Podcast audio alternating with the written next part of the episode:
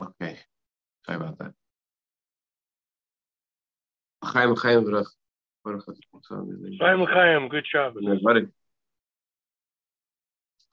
Chaim, good job. So yesterday we started to analyze the title of this week's Torah portion. The content of the Torah portion seems pretty straightforward. This week we're reading about the construction of the tabernacle. How Moshe Rabbeinu gathers the Jewish people together tells them that they all should be part of this effort. Everyone should donate towards this effort. But instead of the title of the Torah portion being tabernacle or build a tabernacle, Va'asu li Mikdash, the title of the Torah portion is gift, teruma, or donation. And we had a question, why is that the title? And the question is exacerbated. It's a greater question when you consider the fact that the purpose of the tabernacle was that Hashem should rest amongst the Jewish people. The purpose isn't that uh, um, we should give a gift. The purpose is that Hashem should um, should should be revealed in this world, and so our gift is not doesn't seem to be the focus of what this Torah portion is about. So we started to answer, we have a possible answer, is that when you study about the temple, it's as if you built a temple. And so uh, if the temple was built in stages, first there was a tabernacle, and there was a more permanent home for Hashem, the Beis HaMikdash, and the second and the third. And so um, so it seems to have some um, Yes, I'm sorry, this was addressing the second question we had. Why do we even study at all about the tabernacle? What's the point of this whole study of the tabernacle when the purpose is to have the third Beis HaMikdash and the tabernacle seems to be a, a matter of history? So to answer this question, we started to say that when you study at the temple, if you built the temple and the temple was built in stages, and so too we study about it in stages. As you look at Maimonides, the way he describes building the temple, he discusses in the laws of building the third temple, building the temple, he discusses all the stages of where it was and and uh, he's teaching us how to learn about the temple. So the, the, tabernacle is relevant because it is stage one. But we're not satisfied with, with, his expl- with this explanation. It seems that the whole discussion of the temple um, doesn't fit with the um, nature of Torah. Torah is eternal. And so there must be some intrinsic message, not just because it's a preparation for something else, but something that's relevant to us about the tabernacle itself. We want to know what's the relevance for us now, especially considering the fact that the tabernacle is forever. The tabernacle um, is only hidden nowadays; it was never destroyed. Mashiach will come; it'll be returned. It will last forever. So, if it's eternal, there must be something about it that is relevant for us. The question is, what relevance does the tabernacle have for us now when our uh, trajectory is towards the third and eternal Beis Hamikdash. So why why the temple? Why the tabernacle? And again, why title this Torah portion with the name Teruma, which means a gift, when it, it's not about gifts, it's about Hashem um, revealing Himself to us. I know what I'm saying. I really do. It's yeah. because our hearts are hidden. Ooh. Well, that's not the Gemara says. Gemara says the name of the Yetzer Hara is hidden. It's a horror's sneaky. But you, your neshama, can see it a mile away. Anyways, so uh, I can't, by the way. Your neshama shines a mile away. It's obvious. Okay, moving right along. So, what's the message of the eternal? Um, what's the eternal message of the Mishkan, the temporary tabernacle? Why is that relevant to us now? So, the answer is like this: We find two passages in the Talmud about Hashem being revealed in this world. One passage says that there was a decree that Hashem made. The heavens belong to Hashem, the earth belongs to man. There's a separation between the two, and they can't possibly join together. And then Hashem nullifies the decree, and now it's possible for the heaven to come to earth and the earth to ascend to heaven. It's possible to connect the spiritual and physical. That's what Mount Sinai accomplishes. Another passage in the Talmud says, no, when, when did the presence of Hashem become revealed in this world? It wasn't through the, uh, the, the giving the Torah Mount Sinai. Rather, it was accomplished through the uh, building of the tabernacle. When Hashem told us to build the Beis HaMikdash, build the tabernacle in this world, that's when the Shechina, that's when the divine presence became revealed here. So the Rebbe says it's not a contradiction to each other. There's not a contradiction because there's two parts to this process of Hashem being revealed in this world. Let's think about it. No one knows, no one talks about, there's no signs on Mount Sinai. Here is the holy spot where God gave the Torah. Take your shoes off. We're not allowed to walk over there. It's, it's not considered today a holy spot, although when Hashem gave us the Torah, it was a holy spot. And it says anyone who touched the mountain would die. However, today, it's not considered a holy spot at all. There's nothing, it's, it's not a place that we are commanded to have a pilgrimage towards. And yet it's, it seems to be something really significant to us. However, the Beis Hamikdash, the temple, Temple Mount, is a holy place till today. And what's the reason for that? How come the Mount Sinai is not considered so holy and the Beis Hamikdash is? And the answer is, is that um, when Hashem gave us the Torah, yes, there was an incredible revelation of Him, so much so that the whole world was touched by this. The birds didn't chirp, the angels didn't sing. Everything was enveloped by the words of Hashem, I am the Lord your God. Everyone felt it, everything was touched by it. However, that revelation was only because of Hashem. It wasn't because of the world. It was something that Hashem did with his power. Hashem desired to reveal himself in the world. He revealed himself in the world. Hashem has, in, in the, the, language of Hakira and Jewish philosophy, if God wants something, there's nothing that is there's nothing that is divine that is lacking. So if there is a potential, if there's a desire, if there's an activity towards making the world a home for him, that activity is successful. It's immediately successful. That's true. There was revelation. However, Hashem's intent in creation is only fully realized when the world itself becomes a home for Hashem. When, although the, the shofar has long stopped blowing, and the mountain is no longer considered holy. Yet the Jewish people build a home for Hashem. They take their physical objects, the 13 or 15 components with which the tabernacle was made, and they construct the tabernacle from what belongs to them. That's the goal in creation. That's the reason why um, these two statements of this of the Talmud are in contradiction. Yes, Hashem made it possible for us to make a home for Him, and temporarily there was a revelation of Him, but the goal of creation is only realized in a tabernacle the Jewish people created. They make something holy, and that's why the holiness that they um, created lasted. They build a tabernacle. Ah, the tabernacle the Jewish people build remains holy forever. Unlike the, the Mount Sinai, which did not remain holy, the Mishkan, the tabernacle, remains holy. This is um, connected to very much the title of this week's Torah portion, Teruma. The, the, the idea of the artificial, the man-made holiness that we accomplish together as Jews here in this world, the significance of this being Hashem's deepest intent in creation and this fully um, fulfilling his intent in creation the unique character of what we're doing is is represented by the word teruma. Truma, which means gift, somehow that expresses more about God's intent in creation than the word mikdash. The word Beis Hamikdash does not indicate as much as the word gift what Hashem's goal in creation is, as we shall see. Why is that name so significant? So the word teruma has two translations. I'm using the word gift, but the want to be literal, the translation of truma means separation, and the word truma also means elevation. So a Jew takes what belongs to him, not everything, some things. He remains who he is, and he separates part of his belongings and he elevates and he says, "This should belong to Hashem." So the word truma is emphasizing that he's still here in this world, and he is doing something and elevating it to Hashem.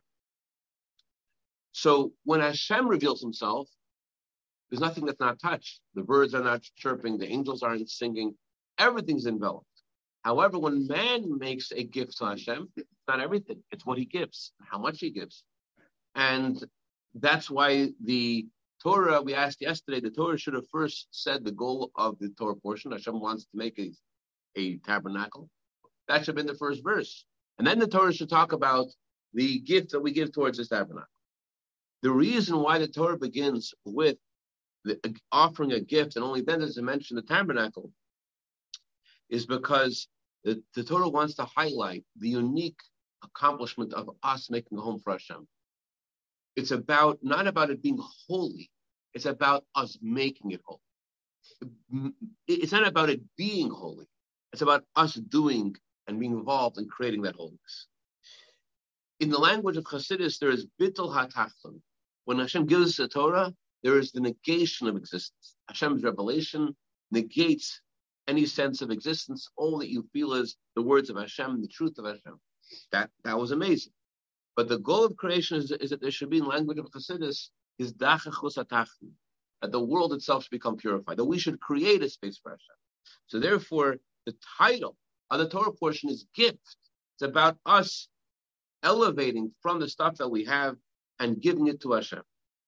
It, it, it, it's not about mikdash, not about it being holy. It's about us creating that holiness.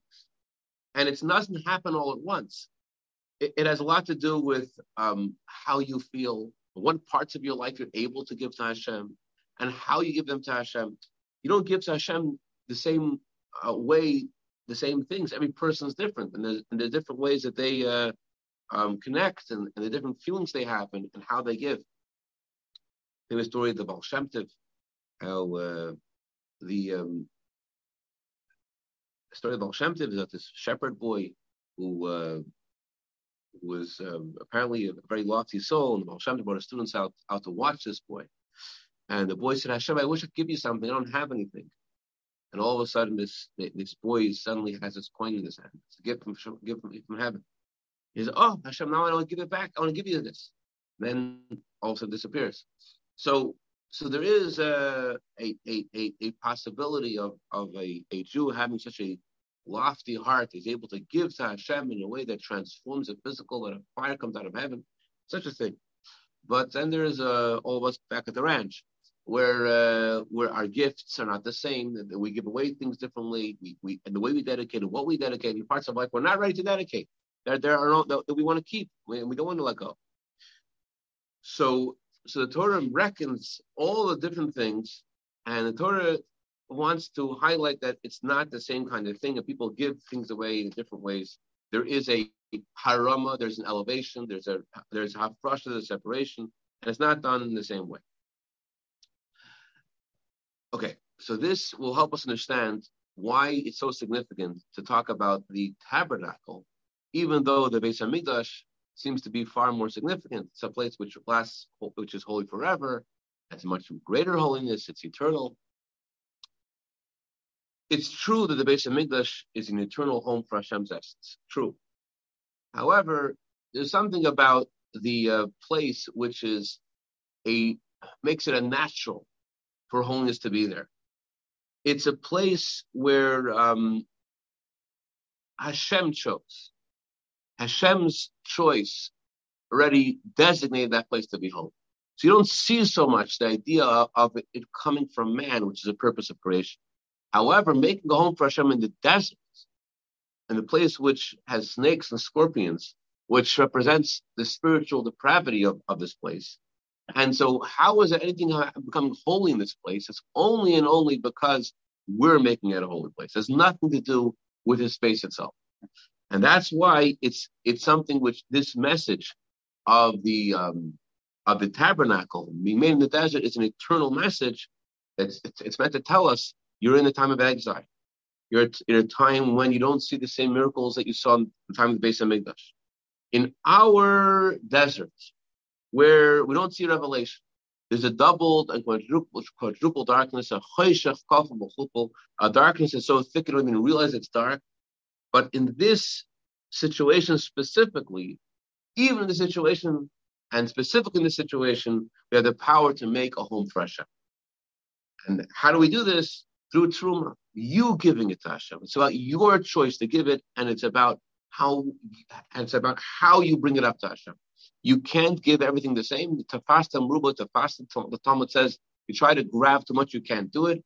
It's something that's minimal, meaning it's it's it's it's limited according to each person, according to their heart and what they give and how they give. And yet that's what Hashem wants. And that's the whole purpose of creation. So this is the message, the eternal message of the tabernacle. It's not just a prepar- preparatory step towards building the Beis Hamikdash. It's an, an eternal message of the um, of the uh, tabernacle.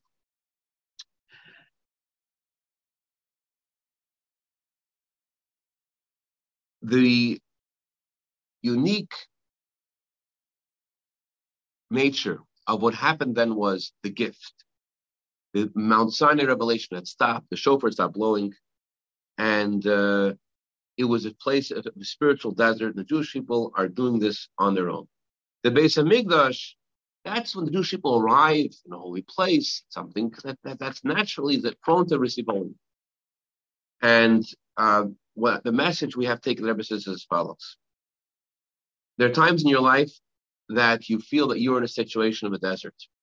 You're in a place where no man lives. What, which means what that means spiritually is is that there's nothing. The man refers to the spiritual man. It means there's no revelation of Hashem It could possibly be in where you are. So you're in a state of absolute yeyush, absolute giving up hope. There's no way Hashem can rest in me. So Torah says no. Where did Hashem want to have a tabernacle? He wanted it specifically in the desert it's actually interesting that the, the Maimonides, when he talks about everyone participating in the building of the Beis Hamikdash, he says it has to be in the same way as a tabernacle in the desert. Now he references the, the tabernacle many times, but the only time he, he calls it the tabernacle of the desert is precisely when he's talking about the gift to the Jewish people, because he wants to underscore that what the, the even by the Beis Hamikdash, it's it's because it's coming from us that it's that significant. It's just not as noticeable in the Beis Hamikdash because it's a holy place that Hashem has chosen. But it, what's unique about it is it's coming from us. It's it's it's a it's it, it's it's a OG model, if you will, was made in the desert. That's what it's supposed to be. The the kind of thing that this is about is made by man from a desert-like space. And so too in our lives. Look at yourself. You say, I am like a desert. Hashem can't possibly rest in me. You've given up hope. Oh, you've arrived. That's exactly where you need to be. You know, sometimes you're, you're looking in your ways, trying to get somewhere, and you're circling and circling. You can't you can't find the spot because of whatever problem there is in the in the the, the technical side of this uh, app, and you're going back and forth over the same spot. And at first it says, you know, like you're you're you're you're you're 500 miles away, and then it says you you've arrived. You know, like it's it's it's uh that's exactly what's going on over here. You are feeling you're in a desert, and the Rebbe says you've arrived. That's the whole point. Hashem made the tabernacle in the desert because He wants a home that comes from us, from a place where there's no possible. Um, there's, there's nothing about it that's holy, and yet you by yourself, you by yourself making a place of holiness. That, there's a greater light that comes from darkness. And, the, the, when you're in that spot in yourself, and that it can't possibly be holy, oh, that's the creates a greater light that comes from darkness. And um, this brings us to the holy desert. What's the holy desert? Well, on the surface, a desert is a place where people can't live and represents a place where Hashem can't live. On the other hand, Hashem is not a person. So when we talk about Hashem being revealed in a place because it's a place that people can live, we're talking about a godly revelation that fits something that is man-like. In other words, we're talking about a way, Hashem contracted himself, contracted his light rather, to having ten spheres, having something that mirrors the ten spheres, the ten soul powers that's in man. However, through making Hashem, home for Hashem in the desert part of your life, or when you're in a state of desert like likeness, and you make that place for Hashem, so you're able to draw down a revelation of godliness, which is from the holy desert, which meaning which is beyond the spiritual cosmos, beyond the ten spheres, and beyond the supernal man on the throne, so to speak, a revelation of the infinite light of Hashem addressed the physical world. And a frail on Shabbos, Surah Davis, and we should realize as much as the more we think it doesn't mean us, you know it means you. That's never saying. The more you think it doesn't mean you, that's why it means you. That's it. You you qualify. If you think you don't qualify, oh, He qualifies. Zev, you get it? Has the word. You think about the gas station over there after the, uh, I'm talking about? A great Shabbos, everyone.